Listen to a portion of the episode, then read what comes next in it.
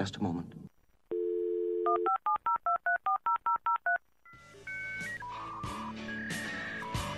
Just a moment.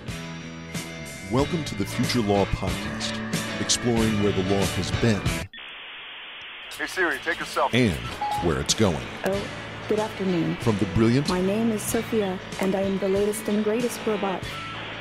to the scary Just what do you think you're doing, Dave? and everything in between.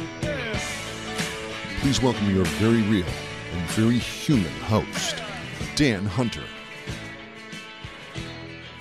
So today I'm with Professor Ray Worthy Campbell of uh, Peking University School of Transnational Law and uh, a noted theorist about the future of legal education. Uh, welcome, Ray. Thank you. Right. Good to have you here on uh, the Future Law podcast. So, uh, a couple of years ago, you wrote uh, this great piece uh, called uh, The End of Law Schools uh, with a subtitle. I can't remember the rest of the subtitle, right? Um, and you start off with Law schools as we know it are doomed, um, which I thought was just this, this great opening sentence. So, can you tell us why you said then why law schools are doomed?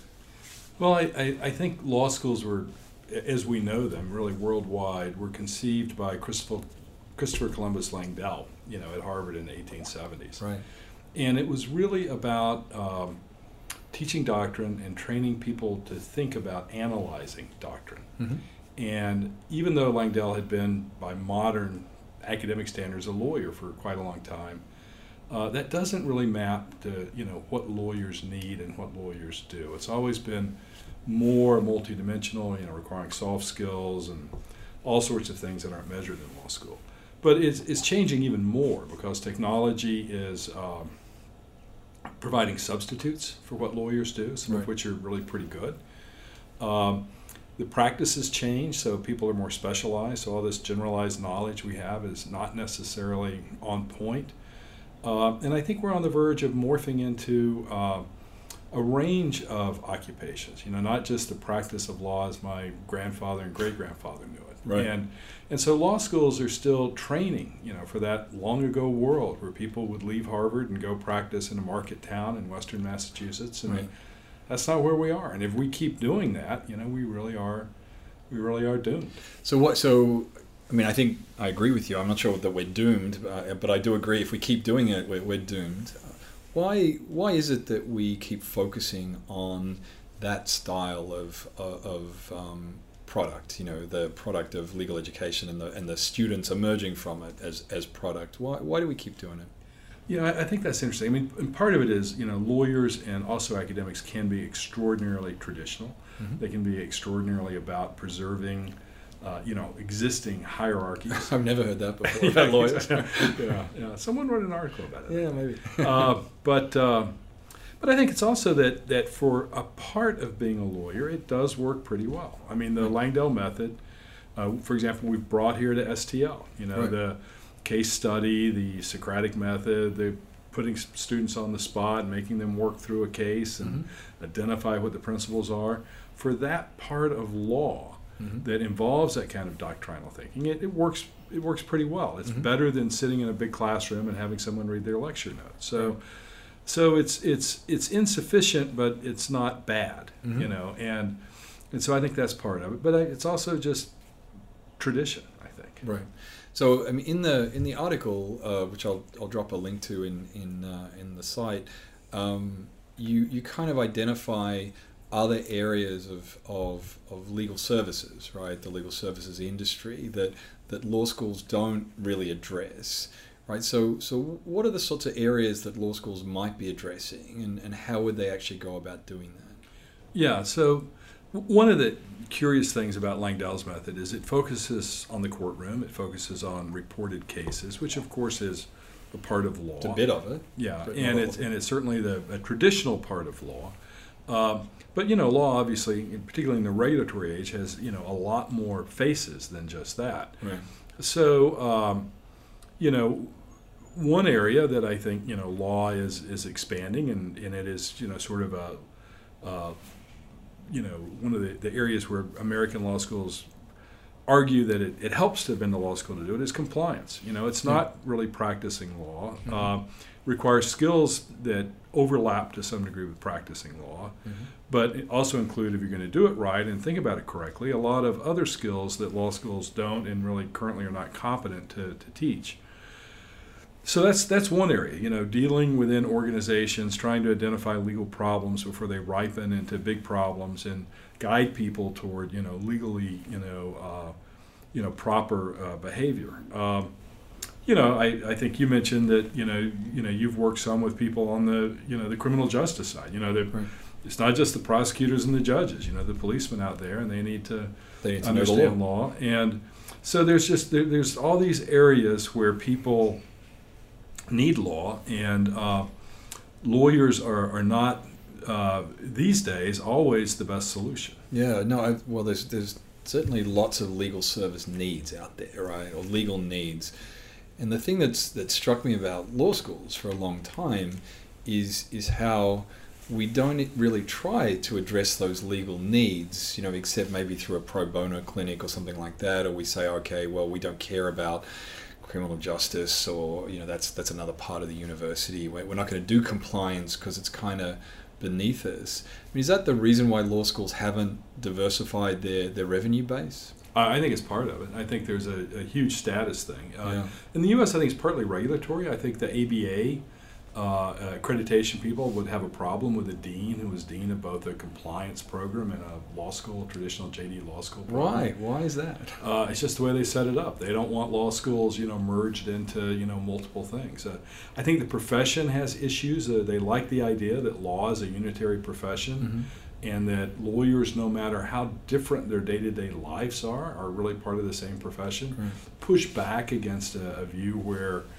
You know, someone who does securities law is closer to a securities compliance specialist than he is to someone who writes trust in the states plans in you know rural Iowa. You know Iowa. Mhm. You know, I mean, those are, um, you know, so so you, you you have sort of entrenched uh, interest groups that, that, that want to think about law as a profession and law schools as serving that profession.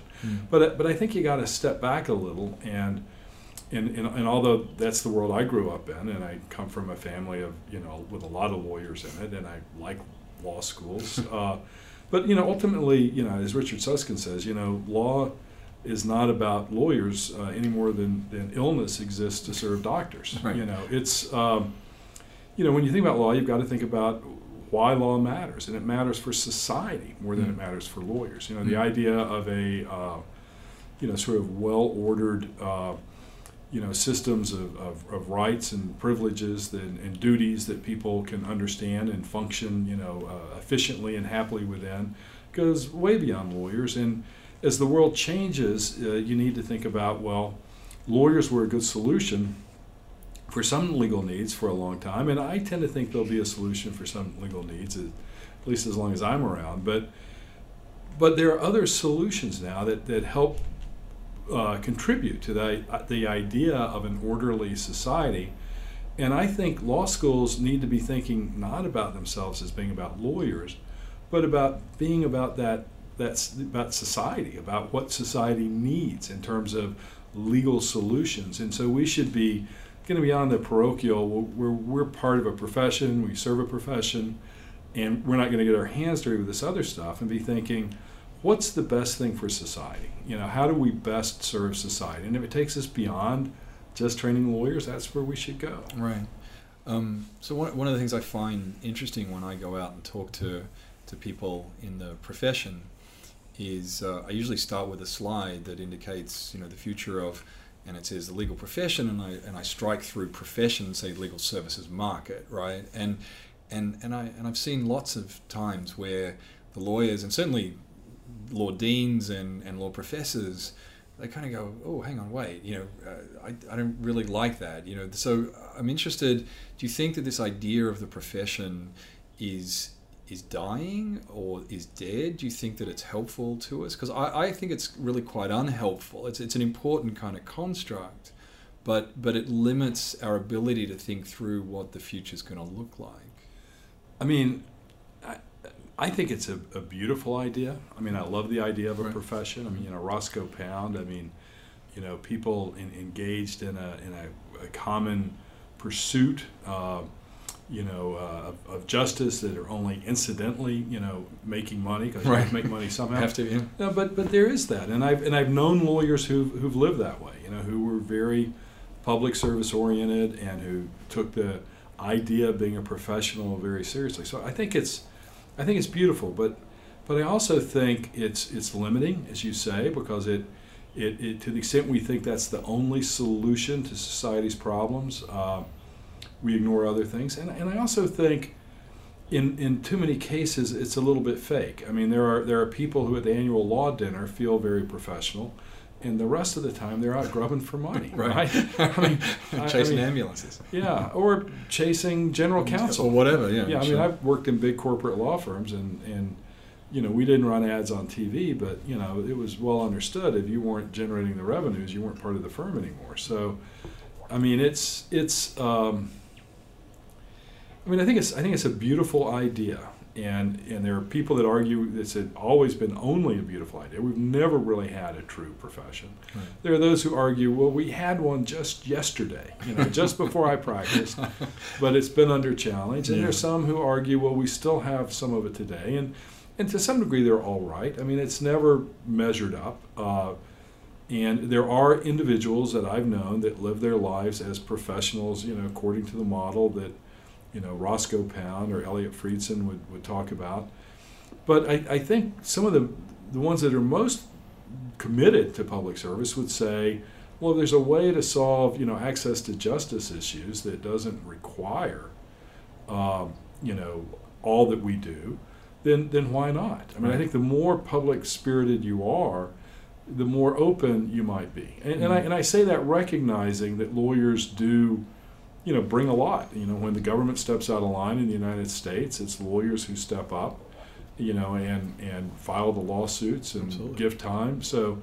I- I'm not discounting that, but I am I am saying we're not solving all the problems. Um, I mean, I, I think of it a little bit. Um, you know, it, it, you know, we, you know, we're sitting here. We're both, you know, uh, for those in the listening audience, we're both fully dressed in clothing, Yeah. and neither of us are dressed in clothing that that that is tailor made, right? Absolutely. There was a time when all clothing was was custom made Yeah. you know, it was artisanal. You know, people, you know, hand wove the, you know, the, you know, they had a, a, a loom in the cottage and they did the cloth and they sewed it by hand and it was incredibly expensive by today's standards, but it's what they had. Mm. And then, you know, mechanical looms and, and sewing machines and all that came along and, you know, clothing was made, mass manufactured that may not fit you as well as a as a bespoke suit, but it fits well enough and it's a lot cheaper and you can afford it. And that's what most of us live with. Right. You know, in law, I think is going to need more of that. Right. You know, it's going to need some of that to to meet some of the needs that people have. Yeah. What, I mean, one of the things that, that's happening in society is, you know, we're a we're a highly regulated society now. I mean, when Langdell was starting his law school, the regulatory state was was not really, you know, you know, really full blown. It was just beginning to be the glimmering of the Right. modern regulatory state. And you know, torts and contracts and the kinds of things that ended up in court, you know, were maybe a more complete representation. But today, you know, the legal obligations are so pervasive that, you know, we, we can't possibly have enough really smart people handcrafting solutions. There's Right. just not enough out there. Right. Whenever whenever I talk to students about this and sort of say, how many bespoke tailors do you know? Right. Okay. So think of yourself as as those kind of guys. Alternatively, how many people do you know who might be producing stuff and, and mass production systems? You know, mass produced suits, tables, you know, chairs, whatever it might be. Okay, that's really more of the model that we we have to be moving to, and you can either fight it or, or, or you don't have Or, to. or even blended models like Yeah, sure. doctors. I mean, you go mm-hmm. to a doctor and you know if, if you're going to get a hip replacement, there'll be a skilled surgeon giving you a new knee or a new hip, but he's not in the back whittling up the knee. I mean, it is a it is a commercial. God, not. it's it's a commercial product. Yeah, if he's sure. going to prescribe medicine, he's Right. not compounding Yeah, compounding it in the back room. Yeah. So, you know, there's still a diagnostic function. There's still an evaluative function, but you know, they've done a good job of plugging in, you know, sort of, um, you know, industrial scale solutions. In, in law, to be fair, is achieving some of that now. I mean, you know, we are getting uh, things like e-discovery and you know artificial intelligence legal research that law firms are plugging in to Right. you know customize solutions, and I think there'll be more and more of that. Um, and one of the interesting things is the regulatory barriers. If, if you're serving general counsel, they're lawyers, so you can sell them anything, and it's Right. not practicing law without a license. If you're providing the same service to an individual, you know you have to be very careful about the regulatory hazards, which vary a lot from country to country. Right, absolutely. Um, your your analogy or your comment about about the doctor and the hip replacement is interesting because one of the things I've been thinking about to come back to our discussion about the future of law schools. You know, the, are, are they doomed or are they not? Um, medical schools usually operate within a larger kind of health sciences framework, right? So you've got your the various different sort of practitioners, whether they're physiotherapists, ophthalmologists, you got your doctors, you got your hospital. Um, it's a much bigger operation, but there's room for lots and lots of different sorts of um, types of professionals within that. The law school is just you know one thing. It's a it's a JD or an LLB product, and you know the students graduate at the end and they become lawyers. Is there any possibility of kind of creating a like a legal sciences precinct that where you've got these different sorts of professionals who get trained within that environment. And certainly change the reality of the revenue streams for, for law schools even if it's going to be hard. I, I, I, I- well, I mean, I think there's a lot of institutional inertia, and someone has to be 1st mm-hmm. But one of the arguments I make in, in, in the article that you know we start off talking about is that you know someone's got to be first. You know, when mm-hmm. Harvard, when Langdell started the model that's now dominant at Harvard, everyone else had people standing up and reading lecture notes and people writing them down, and Right. his was a, a major break from tradition to mm-hmm. sort of say we're gonna we're gonna be more like scientists, and but our our you know specimens are cases. You know, we're not going to have you know a geologist looks at rocks, we look at cases. So his was a radical break, and I, I think we're at a time in history where we're due for you know another radical break. I mean, you know, the Langdell models had a 150 year run, which is a pretty good run. Uh, but I think exactly what you're talking about makes a lot of sense, and I think. It, it's better for uh, it's more efficient. I mean, for example, to be a compliance practitioner, you need to know something about law, but you don't need a three-year or No. four-year law program. right Uh, and you also need to know things that law schools are not currently competent to teach. You need to know, uh, you know, why people do the things they do at a psychological level. You Right. need to know uh, statistical techniques and artificial intelligence techniques to help you track behavior in organizations so you can see if you have problems. I mean, um, you know, we don't teach that. Um, so, and it, it could be a shorter, less expensive, you know, more accessible program to do a master's in compliance. Uh, I also think it would be better for scholarship because I, I think, I mean, I you know, legal scholarship from the Langdell time on, and this has changed somewhat with the empirical legal studies movement. Um, but there is a tendency for law schools traditionally to focus on cases, you know, and I think these other schools would, would do what the Law and Society mo- movement and, and the empirical legal studies movement have tried to do, but not quite succeeded in doing, in really broadening law school beyond cases to really law as it is in society. uh-huh. Because once you're dealing with compliance, once you're dealing with uh, people with, with jobs in the justice system or the or, or the mediation system, you know, that, that aren't lawyers, you know, you, you begin to see it differently and you begin to realize there's more than just what the rule is. Mm. It gets that matters a lot to actually reaching, you know, resolutions. And every practicing lawyer who's been out for a, a length of time realizes what they don't know. You know, it's going to be a completely different kind of environment. Um, shifting direction a little bit, we're here at the School of Transnational Law of Peking University in Shenzhen. Um, you've been here for, for years and uh, know kind of what the school is trying to do and what it's done. Um, how does it differ uh, from, from what other schools are doing, and, and is it the future of law? Well, that's. I mean, it is a future of law. I mean, I, I think it's it'd be hard to do in a lot of places what we do here, but by being something different from a standard either Chinese or JM program, in that sense, I think we're the future of law. So here, our students are mostly, uh, aside from a relatively small LLM program, um, small but really interesting LLM program that listeners, students should consider. Um, it, are mainly Chinese students, and many of them have never left uh, the People's Republic. They've never. Some of my students have never even been to Hong Kong, uh, and some of them have learned English listening to cassette tapes in their village back when there were cassette tapes, and Wow. you know. So these are kids. Uh, you know, the, the wealthy kids. You know, mom and dad buy them a first class ticket, and they go someplace. So some of our kids are wealthy, but a lot of them aren't. This is their opportunity. They're really smart. They're obviously fluent in Mandarin. They're some seem like native speakers in English. Some are merely fluent enough to do uh, an English language law program. But what they do is is they study uh, a full American JD track where they're learning the common law, and then they study a full Chinese Juris Masters track where they're learning the civil law.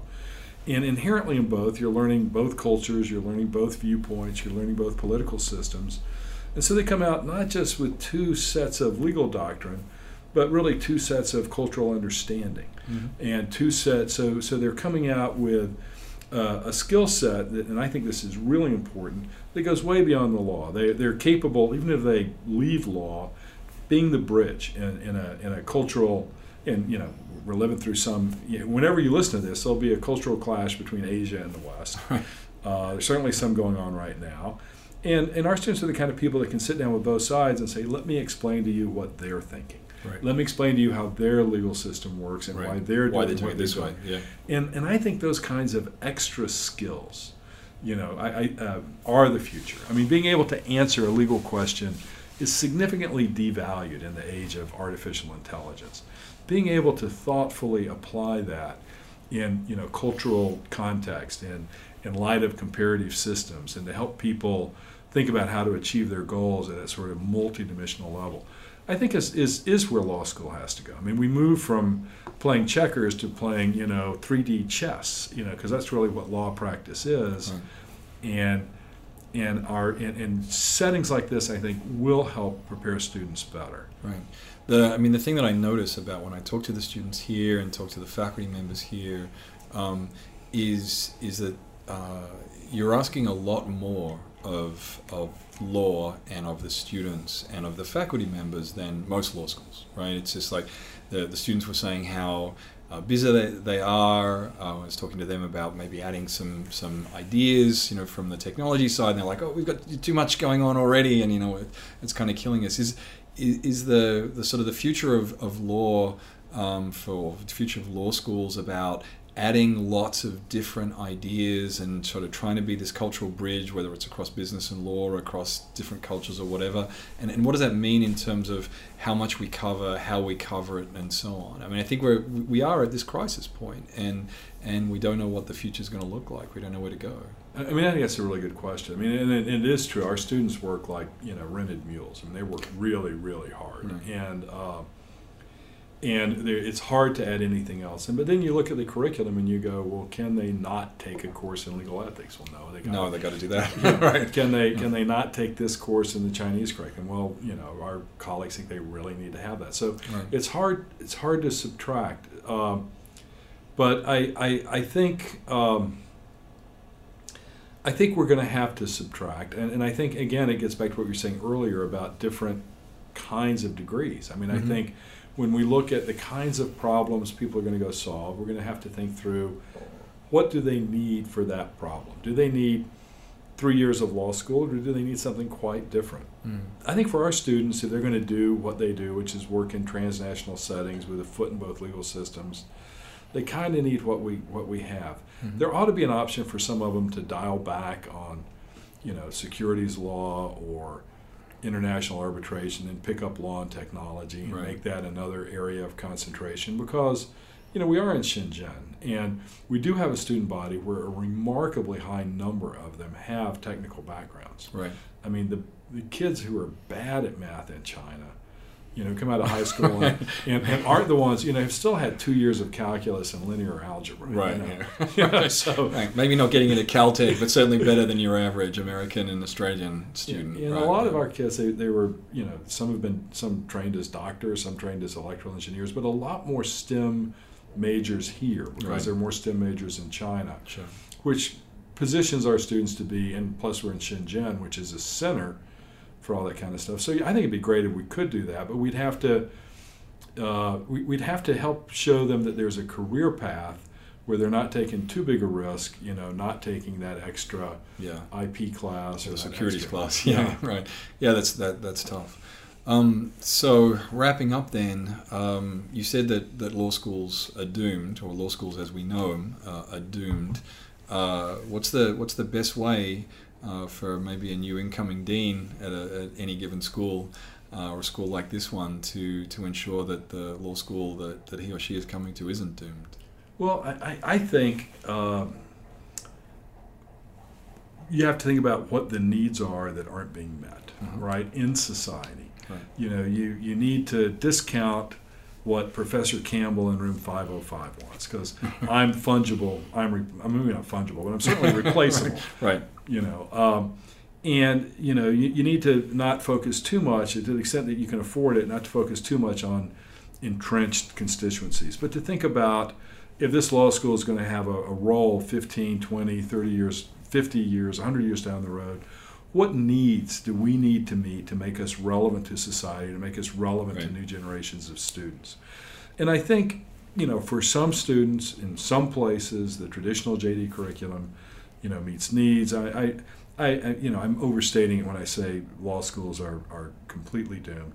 But I, I do think law schools are going to morph into something uh, a lot of them are going to morph into something that meets more of these needs. So if I were a new dean, I'd be thinking, what you know, look around Shenzhen and say, what's not you know, when I talk to business people, when I talk to, you know, uh, you know, people in NGOs or in community services, you know, what does this society need that's law related that they're not getting, and are we in a position to provide a solution? Right. And if we are, I think that would is is where this where schools like ours need to go. And we, we, we, we need to not put on the voluntary shackles of well we're a law school, we don't do that. Yeah. But to think about our job is to serve society's need for legal order. What ways can we do that that aren't being met? And I think a dean who does that can do some really important work. You said, um, uh, I said before finishing up, but maybe one, one last question. Um, you were talking about the way that, that law schools generally have to change, and, and I don't notice many of them changing. You know, I, I just it's it's surprising how how few of the deans seem to be focused on the future. I think I think most of them sort of want to be. You know, they, they feel like that, but they're either not looking out there in society, seeing what, what, what are the needs. You know, why why why aren't law schools changing really really quickly? Yeah, I mean, I think that. I mean, I, I think they're changing in some ways. For example, there's more clinical programs than when I went to law school. You know, things like negotiation, which I teach, are on the curriculum now. So, and some schools have, have, you know, like Harvard and NYU, have addressed the first year to try to help people start off being more practice ready. Um, you know, or St. Thomas in Minnesota has done some interesting things. But, but I think. Um, I think part of it is institutional inertia. I think part of it is if, if you if you own a hammer, every problem you know seems to be a nail. Right. You know, um, you've got alumni who give money, some of whom are very traditional. Um, so I, I don't know. I mean, there's been there's been incremental change that's that's not nothing, uh, but in terms of really saying we're going to rethink our mission and do something truly truly different, not add a first year course or not add some electives in upper years. I mean, that really isn't happening. I think it's partly the dead hand of ABA regulation in the U.S. Right. You know, Yeah. over regulates. Yeah. Uh, so it would almost have to happen outside the U.S. Um, but I, I also uh, I think it's just you know people think of themselves as doing a certain thing, and you know Mm-hmm. when you're a dean, uh, you've still got faculty and alumni, you know, who have an idea of what a law school is, and, And the deans are usually professors themselves or reformed professors, right? So they kind of go, "Well, it worked for me. I, I did that." So it's tough. Yeah, I, I think it's tough. I mean, I think I do think it's going to happen though. I mean, you know, we're we're lucky here. You know, we don't have old rich alumni.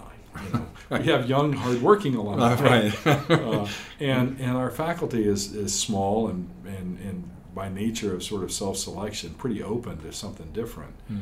But I, yeah, I think in the U.S. schools, and, and also I think you, you can't ignore U.S. news, which really penalizes Yeah, any deviation. Yeah, yeah, you got to stick to that. Well, I think our time's at an end. Uh, Professor Ray Worthy Campbell, thanks very much for your time. Thank you. I enjoyed it. Thank you for listening to the Future Law Podcast. For links to the articles mentioned and to contact the hosts, visit futurelawpodcast.com.